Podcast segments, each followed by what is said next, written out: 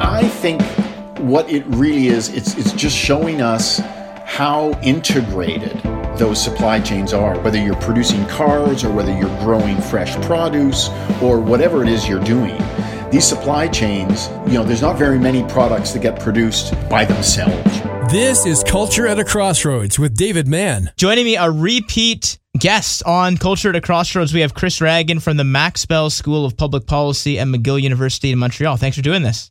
Thanks for having me. Nice to be back. First repeat guest, I believe. So this is big.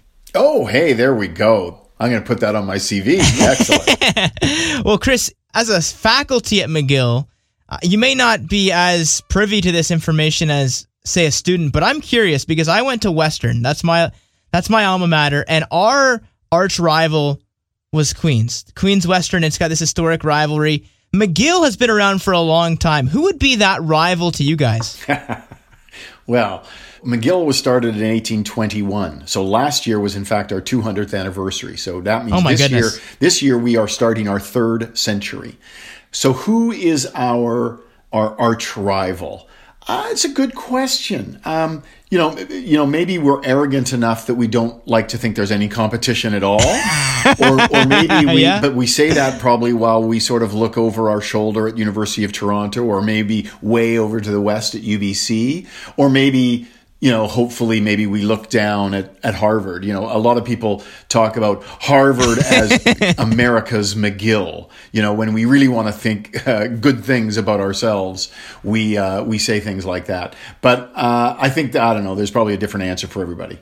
I appreciate the I appreciate you humoring me with that response. Very good. Well, you do some uh, some great work at McGill. And uh, some of the work you do is related to inflation, which, as you know, has been a, a big topic of conversation in Canada during this pandemic. Can you just kind of go back in time with me for a second as to when inflation came into Canada and why it did, along with the rest of the world? What's the backstory on this? So let me say that Canada and many, many advanced countries had a rather uh, unpleasant experience with inflation in particular in the late 60s and through the 1970s into the early 80s. If you actually graph the inflation rate in Canada or the United States or the UK or many other um, kind of Western advanced countries, you will see what is often called the twin peaks of inflation, which is a, a, a, spike of inflation in the early 1970s and a spike again in the late 70s, early 80s. And those spikes in Canada's case, they went up, you know, inflation went up to 11, 12, 13%, and then came back down again in the mid 70s and then went back up again in the late 70s. And it looks, that graph looks very similar across a bunch of countries. And there were several things that went into that. Uh, what played a key role in those inflation experiences were massive increases in the price of oil and other commodities in the in the early and then again late 70s, combined with, I think, uh, a not very successful policy response by central banks. When when those commodity prices increased in a, in a huge way in the 70s in two different occasions, we as economists and policymakers didn't fully understand what was going on and we and we had never really seen what we now call supply shocks on that scale before. And that really led many countries to the view that, okay, look, we've got to get inflation down. And once we get it down, we've got to keep it down.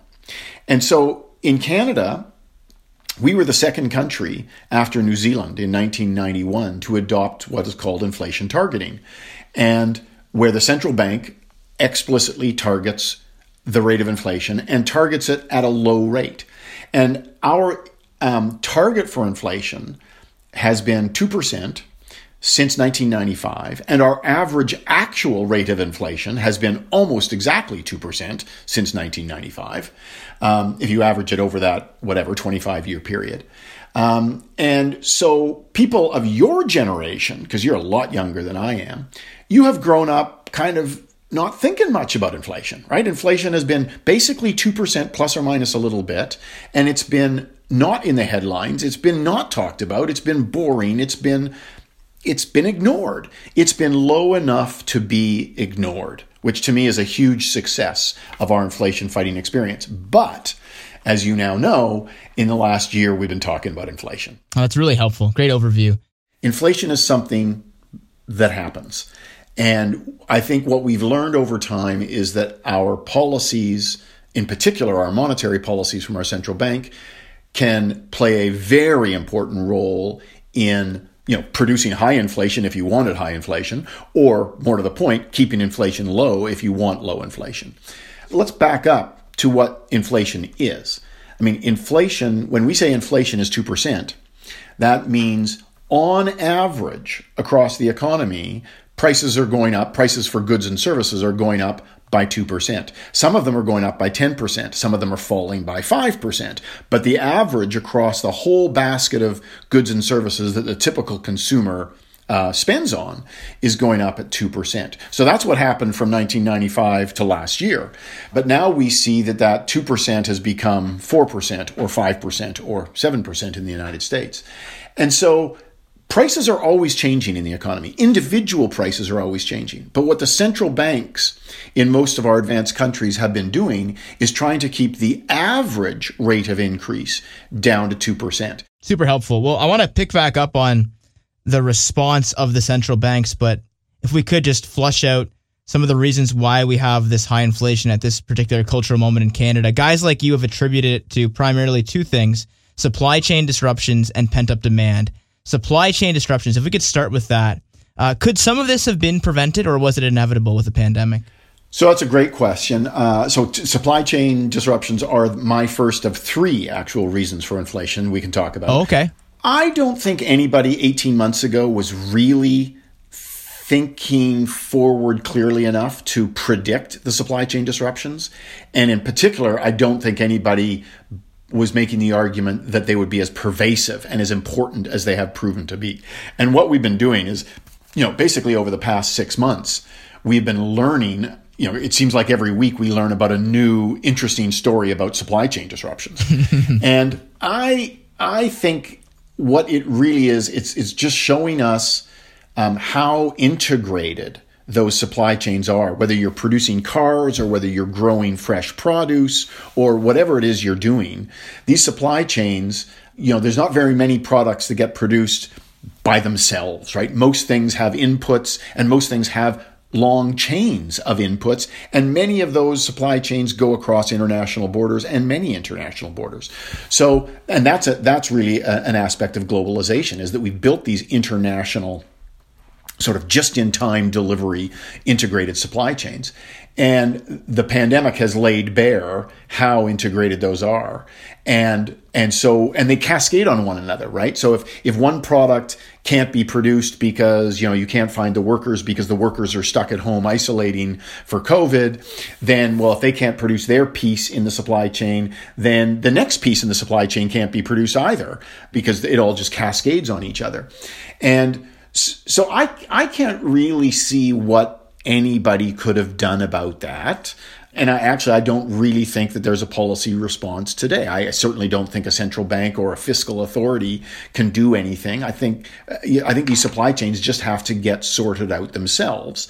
So that's the first cause I think of inflation that we are observing today and have been for the last let's say 6 months. The second thing is pent up demand. And pent up demand is really coming from two places. Pent up demand is coming from millions of people like me who were lucky enough during the pandemic not to lose their jobs. And, and I really want to emphasize that, you know, I have been extremely lucky to be in a job where I, I didn't like the pandemic, but it didn't interrupt my income. I went home, I taught my classes, and I did my work from my home on my laptop exactly the way I'm talking to you now. And so I was one of those lucky ones whose income stream was maintained, but I couldn't do the, ordin- the, the things I ordinarily do with that income you know and i don't buy a lot of goods anymore. You know i buy books online but i go out for dinner and i you know I, I, do a little bit of traveling to see family and things like that. Well that stuff wasn't being done. And so as a result of those expenditures not happening the income the unspent income piles up in your bank account. Well i think there's millions of people around canada and around the world for whom that is true. That's one cause of pent up demand But the second cause is that the government, the federal government, during the pandemic, as you know, provided pretty generous income relief to households, to small businesses, sometimes to large businesses. And I think it was actually very well motivated. I mean, the basic motivation here was if there's a whole bunch of people who basically can no longer earn their incomes, then we are going to provide you with financial payments so that you can afford to buy your groceries and so that you can afford to make your mortgage payments. It wasn't designed to get you back to work. It was actually designed to allow you to not go to work, but to not starve in the process, right? Well, I think what we've learned after the fact is that many of those CERB payments, and CERB then got uh, kind of absorbed into a reformed EI system, but many of those financial relief packages for individuals ended up being quite large, probably larger than they needed to be. And that's feeding into the pent up demand as well. And so now what you've got, Dave, is you've got these pent up demand and the supply disruptions happening at exactly the same time. And the supply disruptions are keeping the supply of goods lower than they otherwise would be. And the pent up demand is keeping the demand for goods and services higher than they otherwise would be. And so that's not a very nice combination, right? You've got demand outstripping supply, and that's just adding fuel to the inflationary fire that's already going on. I want to just also drill down on the uh, supply chain disruption. I feel like it's hard for us to ignore uh, what's happening in Ottawa at the moment with the Freedom Convoy. There are obviously some political undertones to this, but is this also one of those stories that you've alluded to that would make a difference as far as the supply disruption of, of people that uh, can't get back to work? Or do you think it's just such a small minority that it's just sort of a, a political story? Like from an economics perspective, are you concerned at all? So let's make the distinction between the vaccine mandate that has now applied to truckers crossing the 49th parallel, right? And then the protest, which is a response to that, okay? Now, the vaccine mandate, as I understand it, what I've heard on the radio uh, uh in a few different places is that you know roughly ninety percent of Canadian truckers and U.S. truckers are vaccinated, and so the vaccine mandate for crossing the border will apply to ten percent, at most ten percent of the of the truckers. So, if in fact this vaccine mandate leads to some trucks not going across the border that would otherwise go across the border, then that will be a disrupted supply chain, right? Or supply chains. And so either the vaccinated ones are going to have to take those trips or they're going to pile up or but almost certainly there would be some disruption coming from that. And so that's probably going to feed into the to the general problem of disrupted supply chains. Now, the protest that's in response to that um, I don't know whether the protest itself is going to further disrupt supply chains. So if a bunch of truckers are driving across the country uh, and they're you know driving across the country for a protest, maybe with empty trucks, I don't know. Um, then I guess one could ask, what would they be doing if they weren't protesting? Well, maybe they would be shipping bananas from Saskatchewan to Ontario. I don't know the vaccine mandate itself is probably going, at least for a short amount of time, is probably going to disrupt those supply chains a little bit more. But of course, th- this is a great example of how in this pandemic, governments, not just federal, but provincial governments as well, and and you know and city governments have been making these trade-offs trade-offs between public health and legal issues about freedom and individual rights and economic effects. I mean, the pandemic, as terrible as it is, is a fascinating illustration of the complexity of public policy. And how you know it's not just public health and the and the, the medical science that feeds into these decisions. It's not just economics that feeds into these decisions. It's not just legal issues or constitutional liberty issues that feed into these policy decisions. It's all of this stuff that feeds into these decisions. And the trade-offs between these things get very complicated. Mm, very well put chris. That's uh, helpful and especially the 90% that we need to keep in mind so moving on to your third cause, then you've you've touched on supply chain disruptions, pent up demand. What's the third reason for the inflation that we have right now in Canada? So the third reason, and I'm not sure that it's yet a reason for the inflation that we have seen already.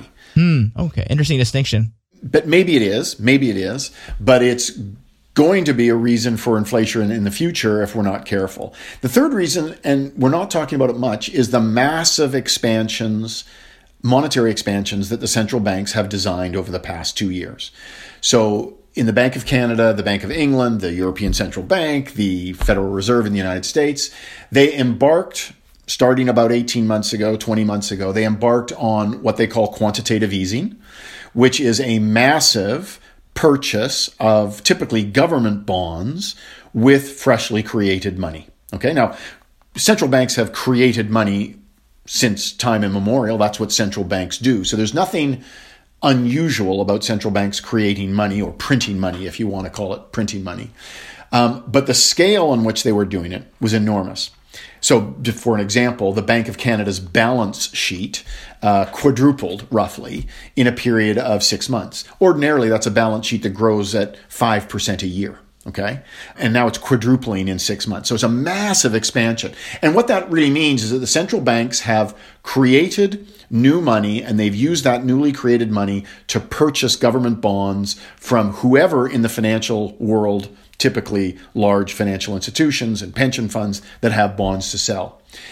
The result of that has been that the financial system is massively liquid today. If the commercial banks that are holding that cash, and they are holding a huge amount of it in their accounts at the central bank, if that's all they do, then inflation is probably not going to be a problem. But what commercial banks are in the business to do is to make loans and then to make profits by making loans. So at some point, as the economy recovers, and of course we are really doing well in terms of an economic recovery, there will be a serious demand for credit from households, from small businesses, from big businesses. They'll be coming to those banks and asking for loans, and the commercial banks will be making those loans. And at that point, that freshly created money will start to feed into credit growth in the economy and then it will start to create inflationary pressures. So the central bank, and all the central banks know this, all the central banks know that they have to start pulling back that monetary expansion as the economy recovers. But they don't want to pull it back too quickly because that would choke off the recovery. But if they leave it too late, then it will fuel inflation. So whether you're the governor of the Bank of Canada or England or you know the chairman of the Federal Reserve in the United States, you're you feel yourself on this in on this sort of uh, in a balancing act. You're saying, okay, we know we're going to have to start raising interest rates and start bringing back, pulling back this newly created money, but do we, you know, we can't do it too fast and we can't do it too slowly. Would you say that this pullback of monetary expansion goes hand in hand with central banks in due time raising the interest rate in Canada in a country like here? Yeah, th- those will go hand in hand. So I think what's going to happen is that the central banks are going to start by central banks prefer to communicate their actions through interest rates. That has been the sort of chosen instrument and the chosen way to communicate. Because if I tell you that you know the monetary the, you know the, the monetary base is expanded by five billion dollars you don't really know what that means but if i tell you that you know the, the, the very short term interest rate has changed by 50 basis points or half a percentage point you know what that means right so um, i think what we're going to see the Federal Reserve and the Bank of Canada both signaled in the last couple of days that they are going to start raising interest rates probably next time out, which is six or eight weeks from now. And I, th- I think what financial markets are now expecting is that over the next, over this year, 2022, we will probably see six or more interest rate increases, probably totaling 1.5 percentage points or more. Okay. But at the same time, the central banks will be thinking about reducing, shrinking that balance sheet at the same time. Okay. And the two things may not happen exactly in tandem, but they're going to happen roughly at the same time. Now, just one follow up to that, Chris, and you don't need to go into great depth on this, but I just would be interested to hear what you think. When this ensues, will this cool the real estate market that has been so hot over the last couple of years? Oh, I think so. I mean, just just imagine if if the uh, the Bank of Canada's target for the overnight interest rate, which is currently at 0.25, if that goes up, let's say 150 basis points, I think you can expect mortgages to go from, I think they're roughly at 2% today. I think you can expect them to go up by about 150 basis points. So if the mortgage goes from 2% to 3.5%, does that slow things down? I think the answer is yes. It's funny, you know, when I, my wife and I bought our house in 1991, our mortgage rate was 14.75. Okay. And then several years later, we renegotiated it, quote unquote, down to 9.5, I think it was. So when I see mortgage rates at 2% or even 3.5%, you know, I think, wow, that, that's, that's just, that's fabulous. That's a super low rate. But of course, um, the people that are buying houses today and with a 2% mortgage or even a 3.5% mortgage that it might be by the end of the year, um, they're facing house prices that are much, much higher. So the house prices are way higher than they were in my day, but the interest rates are way lower. And if, of course, it's the combination of the two that really dictate your ability to, to service the mortgage, right? Very helpful. Well, I do want to be respectful of your time, but I'll just close with asking you the biblical question that I'd prefaced you on beforehand. So you already, in some ways, spoke to this that you think that it would have been so hard to prevent with policy uh, disruption in the form of supply chains. Is there anyone that you know of as an economist that you've that, that sort of struck you that wow they've actually done a pretty incredible job? They would have the foresight to be able to prepare for something like this. Some of my audience would be familiar with the story of Joseph leading to the seven years of famine, and uh, every country in the world at that time was going to Egypt because they were ready for the famine, and, and you know we're kind of in a similar kind of like famine esque time. So Joseph had foresight or inside information. In the Bible stories that I read, it never talks about where he stores all of the supplies for seven years, right? In the real world, foresight would be great if you know if you had the foresight that okay there will be a pandemic let's prepare that'd be great if you had the foresight but you also have to think about what would that foresight lead you to do so for example would it mean that we purchase and stockpile a bunch of personal protective equipment well, so we if we purchase and stockpile a bunch of PPE, then you've got to buy it, you've got to spend the money on it, but then you've got to store it someplace, right? If we're going to build, if we're going to expand our ICU capacity so that next pandemic that's not the binding constraint. Well, that means you're going to build a bunch of ICU capacity probably that you don't need during normal times. So now you're built you're spending serious money to build stuff that sits around idle during most of the time, but then gets used to its capacity during the next pandemic. I'm not sure humans are very good at the foresight thing. We're so short term. Yeah, it's uh, you know, my guess is we'll get through this pandemic. We'll hopefully learn some lessons. We'll probably do some things differently, but we probably won't do all of the things that we should do because we tend to say, okay, whew, we're through that. You know, let's do the things now that we have to do and let's get on with life. That's I think that's probably human nature. I'm not a psychiatrist or a psychologist or whatever to really understand, you know, what it is about humans that makes us not very good at thinking beyond the short term. Uh, but if you can, if you can, if you can actually get people to be thinking about the long term and to prepare, then I think we should do. And let's take those lessons from Joseph. I'm all in favor. Joseph and God. Joseph and God. yeah, I guess, for, well, from this perspective, foresight has to be linked to divine, but thought provoking implications on uh, where we go beyond this place. And really appreciate you giving us some insight on uh, an area that can easily be difficult to kind of parse through as an average Canadian. Your analysis and your ability to communicate is such a gift to us in Canada. Thank you so much, Chris Ragan. Thank you for having me, David. It's a pleasure to be here, and I look forward to our next one. Hey, that's pretty good. For an atheist to admit that we can't know the future in and of ourselves, there needs to be divine intervention. But even though God didn't warn us of COVID like he did with Joseph of the drought, he does use every trial we go through for us to learn from. And I think financially, God strips away what can become financial idols like home ownership. It's a good thing, right? But it's not an ultimate thing. As you come away from this conversation, hopefully with some fresh insights of how our economy operates, remember that in God's economy, it's different. It's based on His love as demonstrated at the cross. The only thing that fluctuates here is how we perceive of this love. But thank goodness it's God who has determined its value as ultimate.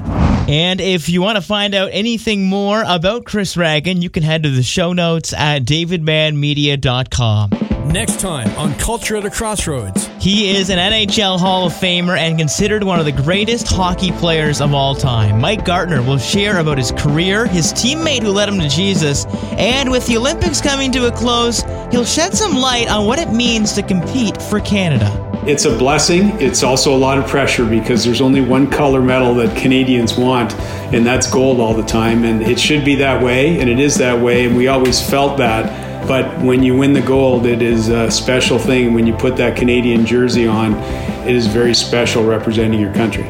For Culture at a Crossroads, I'm David Mann. Thanks for joining us today, and we do invite you back next week as we once again explore the intersection of faith and culture in Canada, helping to better equip you in following Jesus.